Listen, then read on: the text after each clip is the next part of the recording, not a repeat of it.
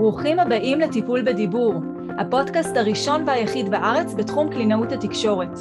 אני נועה ברק, אימא לשישה מתוקים, קלינאי תקשורת התפתחותית מאז 2010, מדריכת הורים, מלווה התפתחותית, ויוצרת משחקים טיפוליים ותוכניות לשיפור הדיבור. הפודקאסט עוסק בתחום השפה והדיבור מנקודת מבטה של קלינאית התקשורת, דמויות להורים ולכל מי שנמצא בתקשורת יומיומית עם ילדים. חפשו אותי באתר שלי noabarak.co.il ועקבו אחריי גם ברשתות החברתיות. האזנה נעימה. איך לנצל את תקופת חגי תשרי כדי לעזור לילדים שלנו להצליח לדבר טוב יותר? אני מזמינה אתכם להקשיב להדרכה מיוחדת שהעברתי לפני ראש השנה לקראת החגים, ולקבל רעיונות וכל מיני כלים שתוכלו להשתמש בהם במהלך החגים כדי להקפיץ את הדיבור של הילדים שלכם. אז אה, שתהיה האזנה נעימה. בואו נראה. למה בעצם ללמוד לדבר בחג זה משהו שהוא יכול להיות קצת מאתגר? ולפני שאני אכתוב למה בעצם מהצד שלי אני רואה את הדברים האלה, אני מאוד אשמח שאתם תכתבו לי רגע בצ'אט איך שאתם רואים את הדברים. למה לדעתכם ללמוד לדבר בחג? זה משהו שהוא יכול להיות מאתגר עבור הילדים, עבורנו ההורים. מה, מה האתגרים שיכולים להיות לנו שם? בואו תכתבו לי רגע בצ'אט. אני מחכה לקרוא אתכם. אולי זה לא מאתגר, אולי אתם חושבים שזאת הזדמנות ממש, כלומר אין ספק שזאת הזדמנות טובה, אבל אולי זה נראה לכם דווקא משהו מאוד אינטואיטיבי וזורם ולא בהכרח מאתגר. מי יכול לחשוב על למה זה כן יכול להיות משהו שהוא קצת מאתגר לנצל דווקא את החודש של החגים לשיפור הדיבור של הילדים? אוקיי, אז אתם כותבים לי, יש הרבה אנשים, אין כל כך זמן לפוקוס על הילד, זה נכון, יותר מדי מבוגרים ללא סבלנות שפועלים בצורה לא נכונה עם הילד שמתקשה בדיבור, זה נכון מאוד, המון רעשי רקע, מפגשים המוניים עם המון הסחות דעת, אה, משהו שונה, מפגשים עם אנשים רבים, נכון, כל התשובות האלה הן ממש ממש ממש נכונות. ובואו נראה מה עוד בעצם מאתגר, שמשהו חדש ולא בשגרה, הרבה התרגשות, זה גם נכון מאוד, נכון? אז בואו נראה מה קורה לנו שם בעצם בחג. יש לנו רצף של חגי תשרי. יש לנו חג ועוד חג ועוד חג ועוד חג.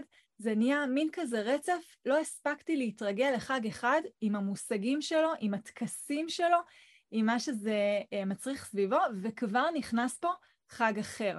זה משהו שהוא ללא ספק מאתגר מבחינת הילדים לעקוב אחרי הדברים. אמ, ככל שיש לנו פה יותר והצפה והרבה והקצב הוא מהיר, ולא הקצב הרגיל והאיטי שהם רגילים אליו, זה כמובן מאתגר אותם. ואני רוצה לשתף אתכם אה, בסיפור אה, מצחיק, שאני בטוחה שאתם גם תזדהו, אה, על נדב שלי, שהיום הוא כמעט בן 15, אבל שהוא היה קטנצ'יק, סביב גיל שנתיים-שלוש, וחגגנו את אה, חג פסח, שזה היה, אני חושבת שנה ראשונה שזה היה חג שכבר הוא יכל באמת לדבר עליו. הוא כבר היה בגיל שהוא יכל להשתמש במושגים ולהבין טוב יותר את הטקסים סביב החג, והייתה שם כל כך הרבה התעסקות סביב חג פסח וניקיונות לפני פסח, וליל הסדר, דיבורים על ליל הסדר, ובאמת המון המון המון התרגשות סביב זה, שהוא לא מיצה את החג בשבוע. והוא המשיך לשיר את שירי החג, והוא המשיך לדבר על החג, גם חודש וחודשיים אחרי שפסח כבר נגמר, אבל זה משהו שהוא באמת לא מוצע מבחינתו, כי יש כל כך הרבה התארגנות לפני, והחג, למרות שפסח זה שבוע, ופה אנחנו אפילו מדברים על חגים קצרים מאוד, עם מרווחים מאוד uh, קטנים בין חג לחג, זה לא משהו שהוא מספיק ממוצע מבחינת הילדים. מה עוד? בתוך החג יש מילים ומושגים שרלוונטיים למעשה רק פעם אחת בשנה.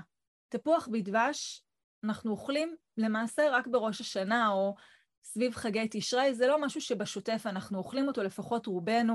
סוכה כמובן נבנית בחג סוכות ולא במועדים אחרים בשנה. כפרות, מושג שאנחנו שומעים אותו סביב יום כיפור, שופר, גם רלוונטי לראש השנה בעיקר. אז יש פה באמת מילים שאנחנו לומדים להגיד אותם, לומדים לא רק להגיד אותם מבחינה מוטורית, אלא לומדים את המשמעות שלהם, לומדים מה הן מייצגות לנו, לומדים מה, מה ההשלכות שלהן ו- ומה עושים עם הדברים האלה, וזה רלוונטי רק לפעם אחת בשנה. אז זה באמת משהו שהוא מאוד מאוד קצר ומאוד מאוד ממוקד, ולכן היכולת לרכוש את זה ו- ולהתעסק עם זה ביומיום היא מאוד מוגבלת סביב החג. אני לא מספיקה יותר מדי להתעסק עם השופר וכבר עברנו לחג אחר, שהשופר בו כבר לא רלוונטי, למשל. מה עוד? יש לנו הרבה פעמים חופשה בין חג אחד לחג שני, אז עכשיו אה, חזרנו, היה לנו כמעט חודש עד ראש השנה, היה לילדים הרבה זמן בגנים להתעסק סביב ראש השנה, אבל בין ראש השנה ליום כיפור יש ימים בודדים, ובין יום כיפור לפסח בכלל זה נבלע שם לחלוטין. והזמן הקצר הזה, שעוד הרבה פעמים יש שם גם גשרים וחגים ושבתות, הוא מקשה על הילדים באמת ללמוד בגן ולהתעסק עם מושגים שקשורים לחג, במעבר מחג אחד לחג אחר. ולכן הרבה פעמים אנחנו מתבססים על למידה שהיא מתרחשת בבית בין חג אחד לחג שני. אנחנו בעצם מכינים את הילדים בעצמנו, חוזרים על אוצר המילים בעצמנו, חושפים אותם לאוצר המילים הזה בעצמנו, בצורה שהיא תהיה כמה שיותר אה, ממוקדת ומותאמת, אה, וזה עלול ליצור קצת הצפה. אנחנו יודעים שהצפה זה אה, מצב שקורה כשהילד מקבל הרבה בפרק זמן קצר. כשהוא מקבל המון מסה של למידה, של תוכן, בפרק זמן קצר, הוא לא מצליח ולא מספיק לעכל את הדברים, וכבר אנחנו עוברים לדבר הבא. אז אין לו פה את, את זמן היישום מספיק, אין לו את זמן ההפנמה בצורה מספיק טובה, ולכן זה מקשה עליו ללמוד כל כך הרבה דברים בפרק זמן קצר. ומעבר לזה, כמו שאמרתם נכון, בתוך החג עצמו יש הרבה פעמים אינטראקציות ודינמיקות עם אנשים נוספים מבחוץ, שהפניות שלנו, הקשב שלנו מופנה כלפיהם, ואז בזמן אמת אנחנו לא תמיד פנויים להיות עם הילדים, או להנגיש להם את הדברים, או לתווך להם את הסיטואציה, והם ככה מוצאים את עצמם או מעסיקים את עצמם בתוך הסעודה, ולא תמיד אנחנו באמת מוכוונים אליהם, כי אנחנו הרבה פעמים באינטראקציה עם האורחים, או עם הסעודה, או עם פינוי השולחן ועריכת השולחן והגשת המאכלים לשולחן, שזה באמת יכול אה, לגרום לילדים קצת ללכת לאיבוד, במאני טיים, מה שנקרא, בחג עצמו שכל כך התכוננו אליו, ואז בזמן אמת אנחנו יכולים שם קצת לפספס. מעבר לזה, עד כמה הילדים שלנו משתפים פעולה בתוך החג או לקראת החג, עד כמה יש להם שם את הסבלנות לקראת זה.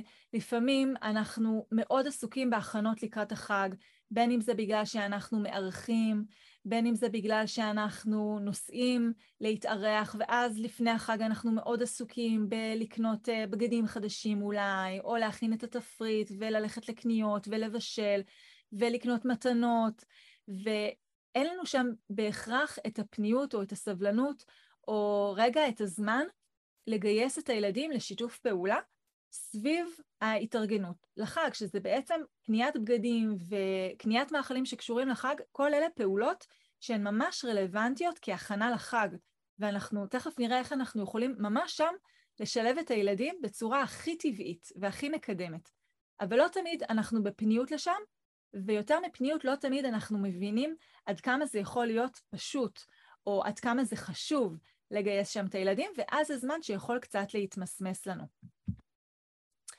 אבל למרות כל האתגרים, ולמרות שבאמת אה, יש פה הרבה דברים שאנחנו מתעסקים איתם במקביל, ו- ופרק הזמן הקצר, וההצפה של המון המון דברים בבת אחת, למרות זה, אנחנו יכולים בהחלט לנצל את הזמן הזה של החגים כדי לשפר את הדיבור של הילדים שלנו, ולא רק שאנחנו יכולים, אנחנו רוצים לעשות את זה באופן הזה. אנחנו רוצים לנצל את הזמן בצורה נכונה, בצורה טובה ויעילה, כדי באמת להקפיץ את הדיבור שלהם בחודש הזה שהם איתנו בבית. אז איך אנחנו נעשה את זה בצורה שתהיה כמה שיותר טובה, מקדמת, יעילה? אז בואו נראה חמש דרכים שיאפשרו לנו להקפיץ את הדיבור של הילדים שלנו בחגים. אני כבר אומרת, זה הולך להיות חמש דרכים, זאת אומרת, יש פה הרבה ידע שאני הולכת לחלוק איתכם. אני מאוד ממליצה, מי שלא יתארגן עדיין עם דף וכלי כתיבה, לכו רגע, תתארגנו, שתוכלו לכתוב לכם את הדברים בצורה מסודרת ומונגשת, שתוכלו לחזור על זה אחר כך, שזה יהיה נוח עבורכם. אז דבר ראשון שאנחנו נרצה לעשות, אנחנו נרצה להתכונן מראש. הכנה מוקדמת, זאת אומרת שאנחנו מראש חושפים את הילדים למילים. אנחנו לא מחכים לרגע האחרון של החג, אנחנו לא מחכים אה, לערב החג או לארוחה עצמה, שאז אמרנו שלא תמיד אנחנו פנויים ויש הרבה דברים מסביב שיכולים להעסיק אותנו, כדי אה, שהילדים ישמעו את המילים האלה של החג. זה נכון שהם שומעים אותם גם בגן, אבל לא תמיד הם תופסים ומבינים שהדבר הזה עם הגרעינים שבגן קוראים לו רימון, זה אותו דבר כמו הרימון אצלנו בבית, שהוא נראה קצת שונה. לא תמיד זה ברור לכל הילדים שגם זה רימון וגם זה רימון. לפעמים, בגלל שהם לומדים את המושג לראשונה במקום מסוים, בסיטואציה מסוימת, בגן, סביב uh, המפגש, הם לא תמיד יוצרים בצורה טבעית את ההכללה הזאת, שכל מה שנראה דומה למה שהם ראו שם בגן ונקרא רימון, הוא נקרא רימון. לא תמיד הם uh, יודעים לעשות את ההשלמה הזאת. ולכן זה מאוד מאוד חשוב שגם בבית אנחנו ניצור את החיבור הזה בין מה שהם למדו בגן לבין מה שהם רואים ונתקלים בו בבית. זה היה רימון וגם זה רימון.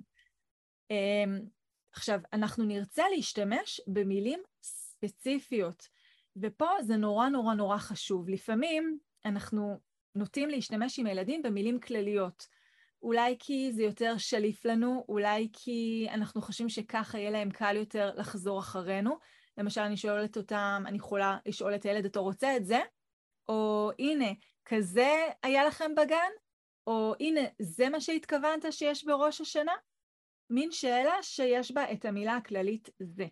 וכל עוד אני משתמשת במילה הכללית זה, אני מפספסת פה את אוצר המילים, את העושר המילולי הלקסיקלי, שהוא גם ככה רלוונטי לתקופה מאוד מצומצמת. אז לפחות סביב כל ההתארגנות של החג ובזמן אמת בחג, אנחנו נשתדל להשתמש במילים הרלוונטיות, שבאמת מתאימות ובאמת מתארות את אותו חפץ. רימון, תפוח, אה, דבש, גרעינים, אה, כל הדברים שבעצם קשורים סביב הדבר הזה. ממש מתוך מודעות, אנחנו נקפיד להשתמש במילים המדויקות ולא במילים כלליות. מה עוד אנחנו נרצה לעשות בהכנה המוקדמת הזאת? אנחנו נרצה לשלב את הילדים באופן אקטיבי בהכנות, וזאת נקודה מאוד חשובה.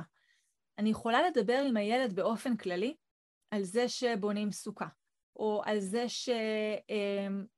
שקודם מקלפים תפוח ואחר כך פורסים לפרוסות ואז טובלים אותו בדבש. אני יכולה לדבר על זה באופן כללי כרצף, אבל כשאני מוסיפה לתוך המילים הכלליות, או, או הלא כלליות, כלומר זה פעלים ספציפיים, אבל כשאני מוסיפה לתוך המילים הספציפיות האלה גם את הילד שהוא באופן אקטיבי פועל את מה שאנחנו מדברים, ברגע הזה הלמידה שלו תצרב פי כמה וכמה בצורה חזקה יותר.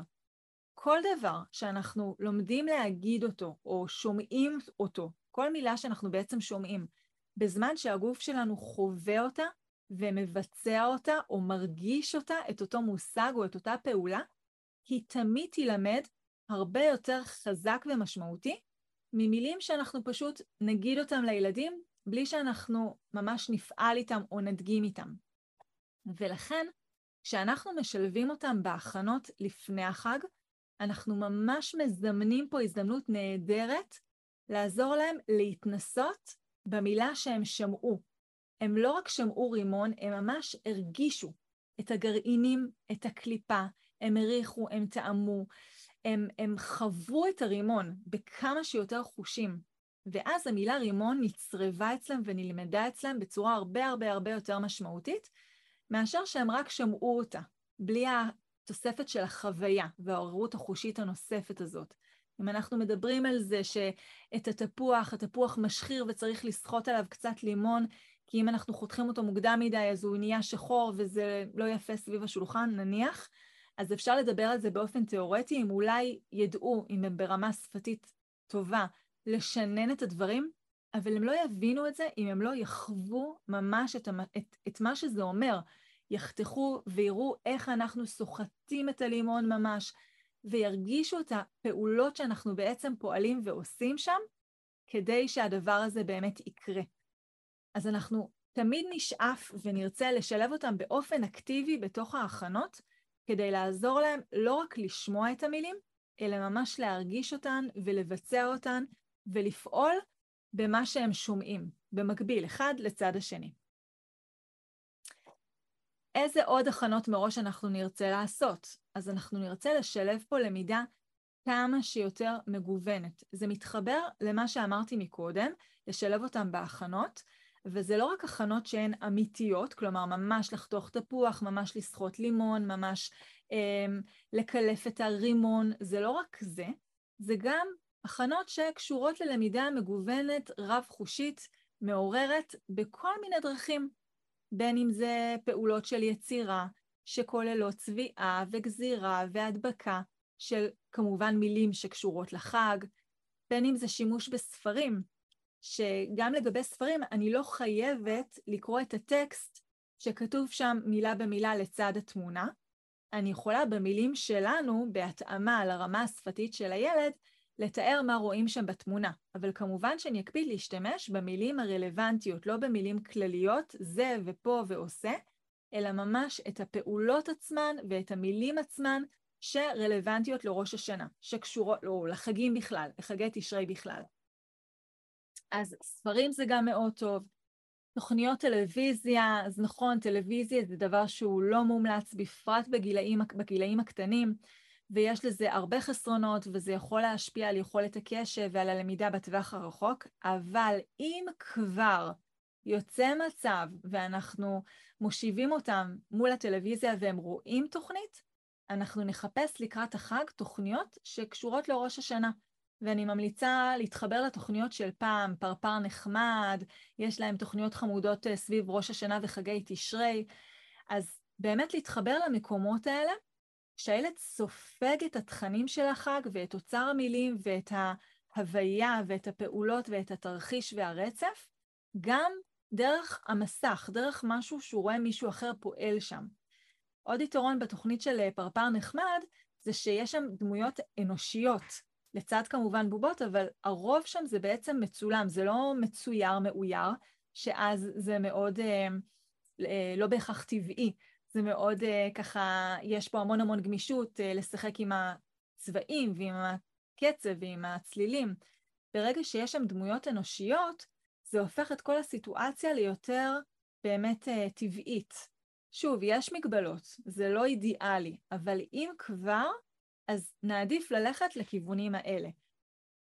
תמונות בנייד, תמונות בסרטונים, אפשר ממש ביחד להיזכר בתמונות של פעם, בתמונות של לפני שנה, בתמונות של לפני שנתיים, כשהם היו קטנים, הם בטוח לא זוכרים מה קרה שם ואיך היה שם, ומצד שני הם מאוד ישמחו להסתכל על עצמם בחג, איך שהוא היה פעם, ובעצם להיזכר בדברים האלה, להיזכר בפעולות, להיזכר במה הם עשו ואיך הם עשו, ואולי אם יש לנו איזשהו סיפור מעניין לספר עליהם.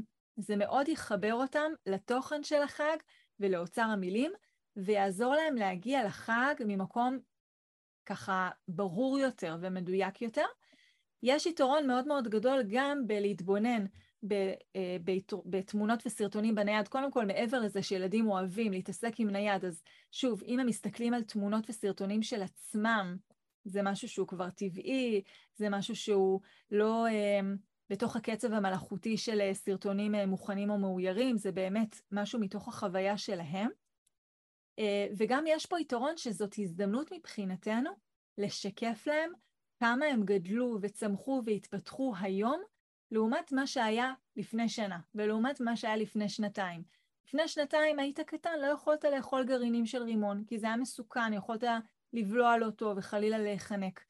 והיום אתה כזה ילד בוגר, אתה כבר יודע לאכול מאכלים גדולים, את יודעת לאכול גרעינים של רימון, כמה גדלת והתפתחת. המילים האלה, המחזקות, שמשקפות להם איך הם היום לעומת איך הם היו פעם, הן מילים מאוד מאוד משמעותיות עבורם לביטחון העצמי שלהם. בין אם הם ילדים שיש להם קושי שפתי ובין אם אין להם קושי שפתי.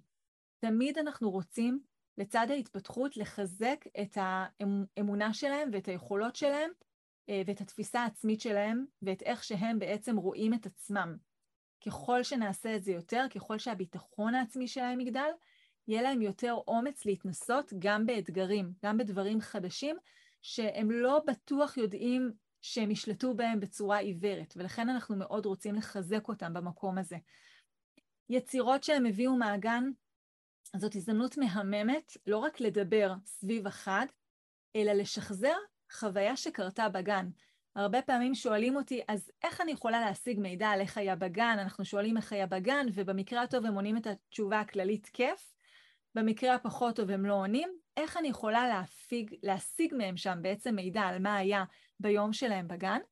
ויש באמת כל מיני רעיונות ודרכים, ואחד הדברים שאני אומרת זה, מה שהם מביאים איתם מהגן, תתחילו לדבר על זה. או, אני רואה שציירת פה עם צבעי גואש ומכחול, וואו, מעניין, mm, מעניין אם היה מכחול לכל ילד או שהייתם צריכים לחלוק במכחול. מעניין אם מישהו עזר לך לטבול או שלבד צבעת. מעניין, אה, אני בטח חושבת שפה צבעת קצת חזק מדי, ובגלל זה הדף קצת נקרע, כי הוא נרטב, כי צבעת קצת חזק על הדף. אז אני מעוררת פה, אני מזמנת פה שיח סביב הפעילות של היצירה שהיא נעשתה בכלל בגן, במקום אחר, בזמן אחר, אבל הם בעצם הביאו את הגן לרגע הביתה. והשיח סביב מה שכרגע יש לי ביד, שהתרחש בגן, הוא ממש פתח יפה עבורם לשחזר דברים שקרו שם בגן, לשחזר את, ה, אה, את ההתרחשות סביב זה. אז זה יכול להיות שזה יתחיל סביב פעילות הצביעה, ומאוד יכול להיות שזה יזלוג סביב מי ישב לידי ומה קרה אחר כך ומה הגננת אמרה ומה עשינו ואיך שטפנו ידיים והיה תור בכיור ואולי הוא קצת אה, נדחף קדימה. זה, זה יפתח להם פתאום את האפשרות לשיתוף, כי זה יעזור להם להתחבר לחוויה ובאמת להיזכר מה היה שם.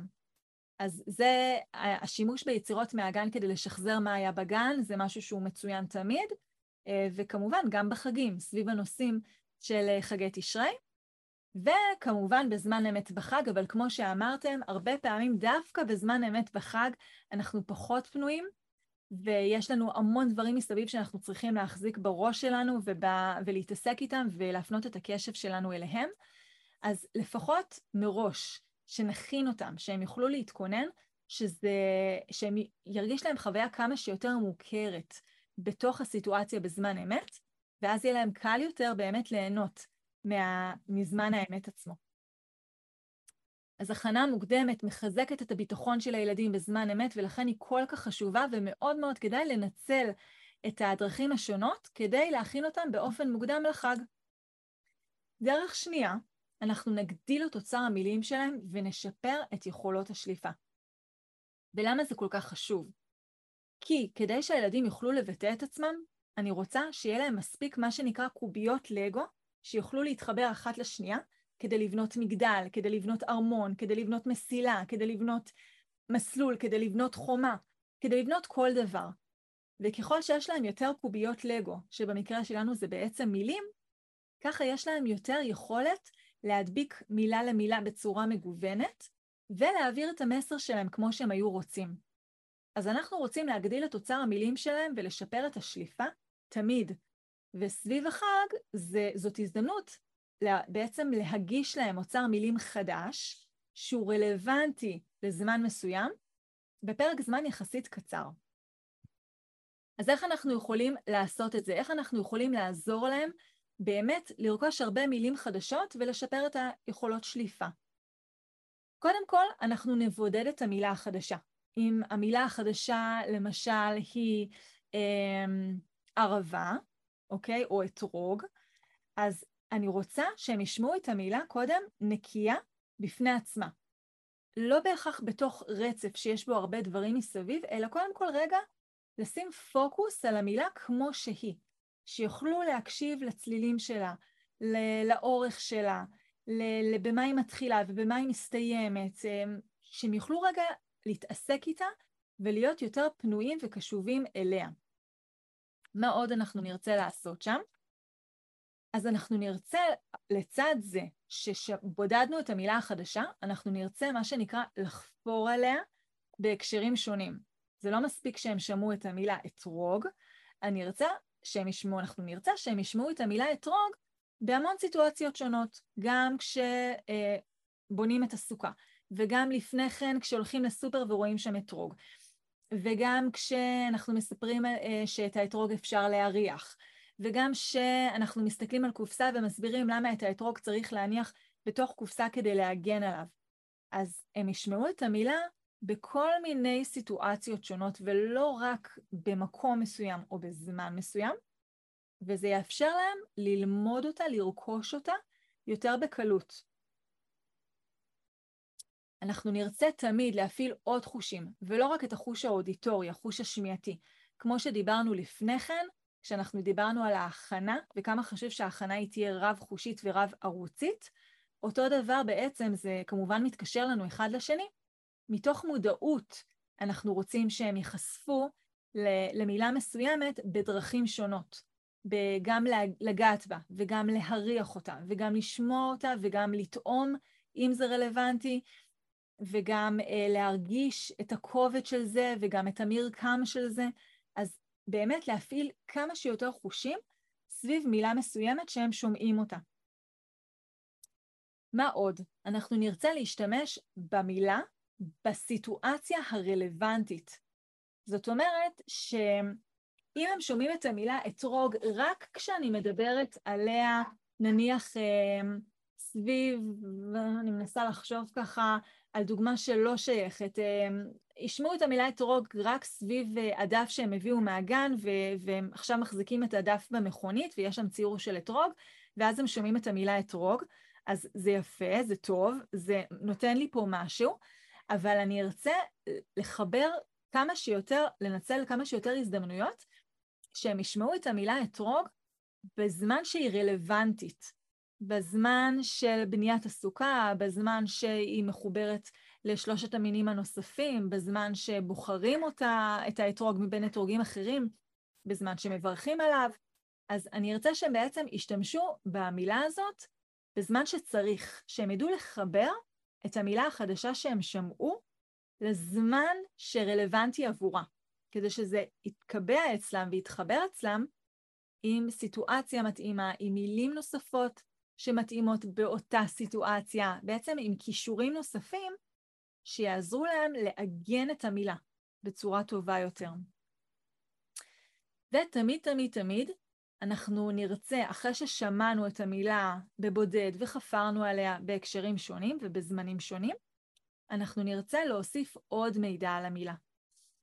אתרוג יש לו גם ריח וגם טעם, יש לו מרקם אה, חלק, אבל לפעמים הוא יכול להיות באזורים מסוימים קצת מחוספס, הוא בצבע צהוב, יש לו צורה שדומה ללימון, אה, אפשר להכין ממנו ריבה, ויש כאלה שאומרים שזאת אה, ריבה עם כל מיני סגולות או תכונות או דברים שיכולים להיות מאוד מאוד טובים.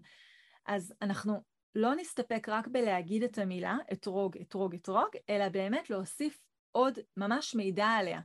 אתרוג, ובאיזה צליל זה מתחיל ובאיזה צליל זה מסתיים, ואם זה ילדים גדולים יותר אז ממש את האותיות עצמן. כמה שיותר פריטים ופרטים על המילה אתרוג. או רימון לצורך העניין. אנחנו נרצה לדבר איתם במשפטים מגוונים. אנחנו נרצה לגוון בעצם את התחביר, את סוג המשפטים שהם שומעים. ותכף אני אסביר בדיוק מה זה אומר. אז בעצם יש לנו כל מיני סוגים של משפטים. יש למשל משפטי uh, סיבה, פועלים במשהו מסוים כי, uh, חותכים, uh, טובלים תפוח בדבש כי רוצים uh, כי אוכלים דברים מתוקים בחג. אה, מקלפים את הרימון כי הקליפה שלו היא לא למאכל. אה, לובשים כפפות כשמפרקים את גרעיני הרימון כי הרימון מאוד מלכלך. אז זה למשל סוג של משפטי סיבה. אפשר להגיד, להשתמש במשפטי תכלית בשביל מה? זה דומה קצת למשפטי סיבה, אבל זה סוג אחר של משפטים בכל זאת, בשביל. אנחנו עושים פעולה מסוימת בשביל. אפשר לדבר על משפטי תנאי. אם נעשה משהו מסוים, אז יקרה משהו אחר. אפשר להשתמש במשפטי שלילה. אנחנו לא עושים את זה. אנחנו, אה, אה, זה משהו שהוא לא פעולה שהיא מתאימה. אפשר אה, להשתמש במשפטי שאלה כמובן. לשאול, לחשוב, לתהות בקול, להתלבט, לחשוב עם עצמנו, לעודד את הילד להצטרף אלינו, לעזור לנו. איך אנחנו יכולים לגוון את סוגי המשפטים בצורה מאוד טבעית ונעימה? אז דרך אחת זה להשתמש במשחק סימבולי. משחק סימבולי זה בעצם משחק בכאילו. מגיל שנתיים כבר ילדים מבשילים ברמה כזאת שהם יכולים להתחיל לשחק במשחקי כאילו. אז אפשר ממש כאילו להכין מפלסטלינה או מבצק, או לקחת בכאילו פירות מפלסטיק, או בכאילו אפילו את היצירות שלהם מהגן, שח... יצירה שחתוכה בצורה של שופר, ובכאילו לשחק שם משחק, שהוא משחק, מעין משחק אה, ראשוני סוציו-דרמטי, והוא מאפשר לי בצורה מאוד טבעית להשתמש בכל מיני סוגים של משפטים, כי זה ממש מדמה לי סיטואציה שהיא אנושית, סיטואציה של מתרחשת באמת. אני יכולה תוך כדי המשחק לצלם את הרצף שלו, ואחר כך לשחזר. והיתרון המאוד גדול פה, שהילד כבר לא, זה לא פעם ראשונה שהוא נחשף למילים האלה או לצירוף הזה, זאת כבר חזרה, זאת כבר חשיפה שהיא שנייה או חשיפה שהיא שלישית, ואז הדברים כבר יושבים אצלו טוב יותר, יותר ברורים לו, יותר אה, נגישים עבורו, כבר הוטבעו אצלו, זה לא פעם ראשונה שהוא שומע את זה, וזה מגדיל את הסיכוי, מעלה את הסיכוי שיהיה לו קל יותר להשתתף ולהצטרף ולתאר מה שקרה פה. עוד יתרון מאוד טוב בלצלם ואחר כך לשחזר, זה כמובן תוך כדי שאנחנו נעזרים בתמונות, זה שלרגע אני מסתכלת על הסיטואציה, ב- לא בזמן אמת, אלא במין זום אאוט. אני מסתכלת על זה רגע בנקודה קצת יותר מרוחקת, יש לי יותר זמן לחשוב. ועכשיו אני יכולה לחשוב איך אני מגוונת את המשפטים שהילד שומע סביב הסיטואציה, ואיך אני יוצרת מצב שהוא לא שומע כל הזמן רק את אותם משפטים, אלא אני באמת יוצרת פה את הגיוון. כמובן, להסביר תוך כדי עשייה. זה מאוד מאוד מתבקש שכשאנחנו אה, שוטפים את הדג, אנחנו נסביר שאנחנו שוטפים את הדג כדי שלא נאכל את הקשקשים שלו, או אה, נאכל, ננקה אותו מהלכלוכים שלו, אה, כי הוא חי במים שהם לא תמיד נקיים. אז תוך כדי כל פעולה שאנחנו עושים, ואנחנו עושים אותה באופן טבעי מסיבה מסוימת, זה מאוד מאוד יפה שאנחנו מסבירים לילדים למה אנחנו פועלים בתוך זה. אנחנו מבשלים את האורז כדי שיהיה אפשר לאכול אותו, כי אורז שהוא לא מבושל, אי אפשר לאכול אותו. אז ממש אנחנו לפעול, אנחנו גם ככה פועלים, ולהסביר תוך כדי למה אנחנו עושים את הפעולה הספציפית הזאת. אפשר גם לפתור בעיות בזמן אמת. כל הזמן, כל הזמן צצות לנו בעיות. הסכין נמצא במדיח, אני לא יכולה להשתמש בו. אה, נגמר לי בדיוק החלב אה, שרציתי להכין בשביל העוגה. אה, מה עוד יכול להיות? קרש החיתוך מלוכלך ואני צריכה עכשיו לחתוך איתו משהו אחר. כל דבר שבעצם אני אה, קורה לי בזמן אמת, שוב, אני חוזרת הרבה למטבח, כי באמת ההתארגנות סביב החג היא הרבה פעמים סביב הבישול והמטבח, אבל זה יכול להיות כל דבר. הלכתי לחנות לקנות נעליים, ונגמרה המידה של הנעליים שבדיוק בדגם שרצינו. ממש לחשוב עם הילד מה אפשר לעשות. אולי, ולנסות ביחד איתו להעלות כל מיני פתרונות, להעלות כל מיני רעיונות לבעיה הזאת. זה, שוב, מזמן לי ליצור משפטים שונים, משפטים של אה, באמת פתרון בעיות, מאוד מעורר את המחשבה ואת הגמישות המחשבתית, לחשוב ולפתור בדרכים שונות בעיות מסוימות. אז הנה, למשל, סיטואציה שתוקעים בשופר, אז אפשר לשחק בכאילו משחקי שופר, ואפשר uh, לייצר איזשהו תרחיש של uh, הולכים לבית הכנסת ושומעים תקיעת שופר, ואז אחד הילדים נבהל ובוכה, ואז אימא יוצאת איתו החוצה כדי להרגיע אותו, ולצלם תמונות תוך כדי שמשחקים את זה, ואחר כך שוב לשחזר את החוויה, ואפשר לחשוב בזמן אמת מה נעשה אם יהיה לי קש, קשה מדי uh, לחזן לתקוע בשופר, מה נעשה אם השופר יהיה סתום בלכלוך, מה נעשה אם יהיה לו רעש חזק מדי ואנשים יהיה, לו, יהיה להם קשה לשמוע. סתם, באמת להמציא ולזרום, זה לא חייב להיות אפילו בעיות אמיתיות שנתקלים בהן בזמן אמת. אבל המטרה פה זה לעורר את הילד לחשוב, ואת המחשבות האלה לתרגם למילים. שהוא יחשוב במילים, ואנחנו נפתור את הבעיות במילים.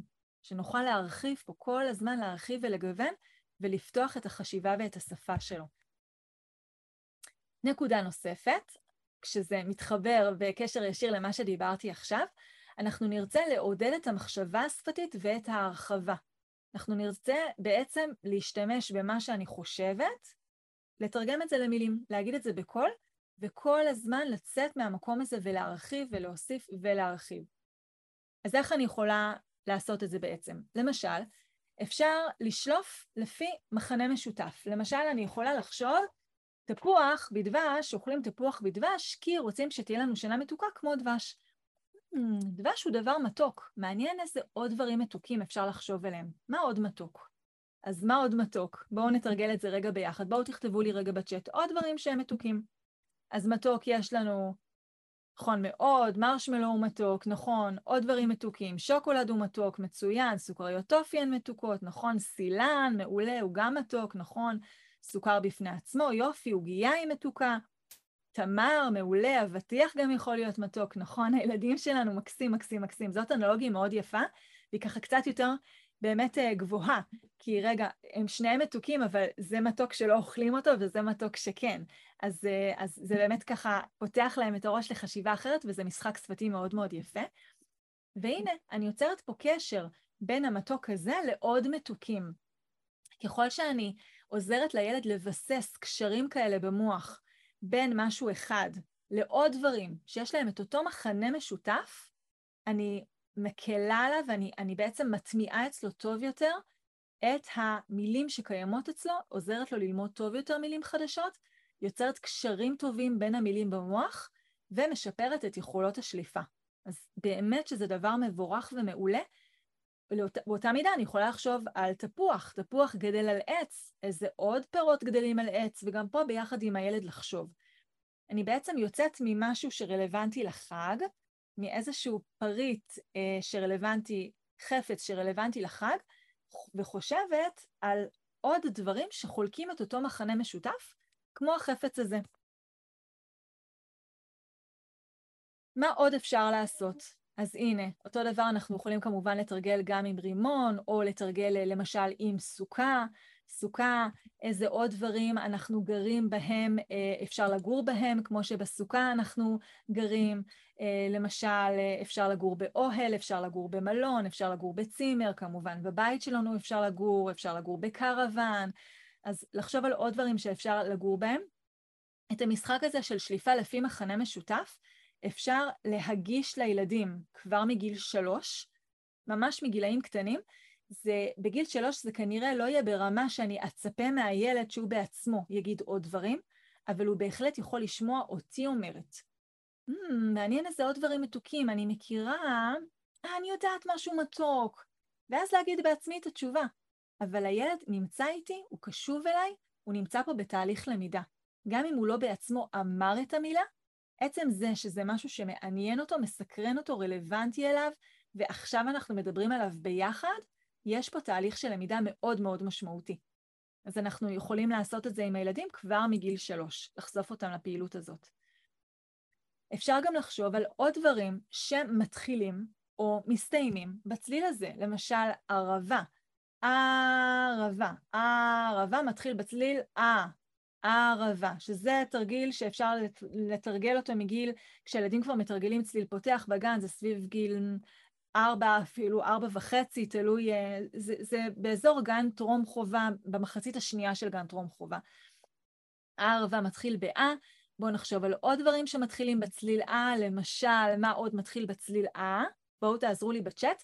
אגב, זה לא חייב להיות אה, דווקא עין, כיוון שהיום את העין ואת האלף אנחנו אומרים אותו דבר, לפעמים גם את ההי, אז זה יכול להיות כל דבר נוסף שמתחיל באה. למשל עין, נכון, למשל אפרסק, מעולה, שהוא מתחיל באלף, אבל זה נשמע אותו דבר. אז לצורך הדוגמה הזאת, כיוון שאני מסתמכת על הצליל ולא בהכרח על האות הכתובה, אפשר גם בהחלט ליצור את הקישור הזה. עלמה, נכון, שם של ילדה, עננים, מעולה, נכון, אף, שוב, זה לא אותה אות, אבל זה כן נשמע אותו דבר. זאת למשל דרך מאוד טובה לעזור לילד לזכור שאיך אומרים את הערבה הזאת, שזאת מילה באמת שאין לה יותר מדי משמעות והיא נורא רלוונטית לזמן מסוים בשנה. אבל אני משחקת אותה, אני מתרגלת אותה, אני מתייחסת אליה בצורה קצת אחרת, ואז זה עוזר לי ללמוד אותה טוב יותר. בגיל המתקדם יותר, שזה כבר ממש לקראת אה, גן חובה אה, פנימה, אנחנו יכולים גם לדבר על צליל סוגר, ו. ערבה, זה נגמר בו, ואז עוד דברים שנגמרים בו, כמו ענווה, אמ, שובבה, עוד דברים שמסתיימים בבה, למשל. זה, זה קצת יותר קשה, לכן זה לגילאים הגדולים יותר, אבל גם זאת דרך שהיא לגמרי אפשרית ומבורכת. מה עוד? אנחנו יכולים לדבר על הפכים, איך אנחנו אה, בעצם יוצרים פה הפכים מבין מילים שרלוונטיות לחג. אז מתוק זאת מילה שאנחנו רלוונטית לחג. אה, מעניין מה ההפך ממתוק. מתוק, ואגב, מתוק, אין לזה איזשהו הפך מאוד ברור. זה יכול להיות מלוח, זה יכול להיות חמוץ, זה יכול להיות חריף. אין לזה בלקסיקון העברי משהו שהוא חד משמעית ההפך שלו, אבל uh, יש הרבה מילים שהן uh, מאוד שונות ממתוק, לצורך הדוגמה של המתוק.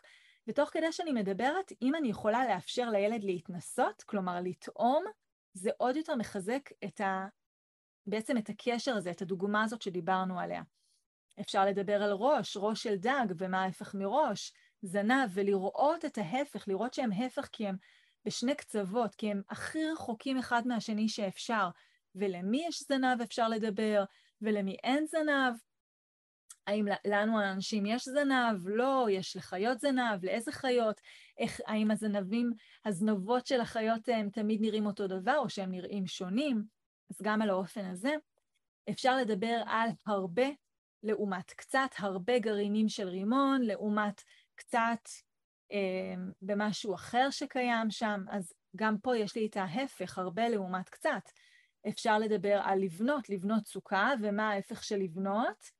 להרוס. אז פה אנחנו לא נהרוס את הסוכה שרק בנינו, אבל כן בהחלט במשחק אפשר לבנות ולהרוס, לבנות ו- ולפרק, לבנות ולהרוס, לבנות ולפרק, וליצור פה כל הזמן את החיבור בין ההפכים, בין המילים שהן הפוכות אחת לשנייה. אפשר לדבר על לצום, שביום כיפור זה לצום וזה רק המבוגרים, ובאמת אה, כל אחד אה, איש באמונתו יחיה, אבל זה, זה מושג שהוא רלוונטי לנו לחגים. זה מושג שאנחנו משתמשים בו בחג, ואז לדבר על מה זה לצום. זה לא לעשות פעולות מסוימות, אז מה ההפך מלצום? כן לעשות בעצם את אותן פעולות. לאכול ולשתות. אפשר לדבר על חדש, שראש השנה זה חג חדש, זה מסמל את השנה החדשה, אז מה ההפך מחדש? חדש וישן. השנה הקודמת היא ישנה, ביי ביי שנה ישנה, עכשיו אנחנו מתחילים שנה חדשה. וגם פה אפשר כמובן להרחיב. יש לך בגד חדש שקנינו, אבל הבגד הזה שנמצא בארון כבר הרבה זמן הוא ישן, הוא לא חדש. הנה, אני קניתי פלפל חדש במקרר, והנה תראה את הפלפל הזה שהוא כבר מצ'וקמק, הוא ישן, הוא כבר לא טרי, הוא כבר לא טוב, הוא ישן, אנחנו כבר לא יכולים להשתמש בו. כל הזמן, כל הזמן, המטרה היא לא לשנן, המטרה היא לחוות את המילים שאנחנו מדברים. כי אנחנו מבינים שבסופו של דבר, זה לא באמת משנה לי אם הילד ישתמש במילה כזאת או במילה אחרת, אני רוצה לאפשר לו את הדרך ללמוד שפה. והדרך ללמוד שפה היא תמיד תהיה בזמן אמת, בסיטואציות רלוונטיות שמעניינות אותו, מתוך קשב משותף ומתוך הנאה ותקשורת הדדית. אז זה עוד דרך בעצם להשאיר את אוצר המילים שלהם. ועוד דרך שאני רוצה אה, באמת אה, לדבר עליה עכשיו, ואז אני גם אתן לכם הטבה לכל מי שנמצא פה הערב, אנחנו יכולים לנצל את הזמן המשותף בחג בשביל להשתמש במשחקים שעוזרים לדבר טוב יותר. ולמי שלא מכיר, אני רוצה להציג בפניכם משחקים מדליקים שיצרתי, שעוזרים לשיפור הדיבור. תודה שהאזנתם לעוד פרק בפודקאסט טיפול בדיבור. רוצים לעזור לילדים שלכם לדבר טוב יותר כבר עכשיו? שילחו הודעה לנייד 050-769-4841 ואולי נדבר בקרוב.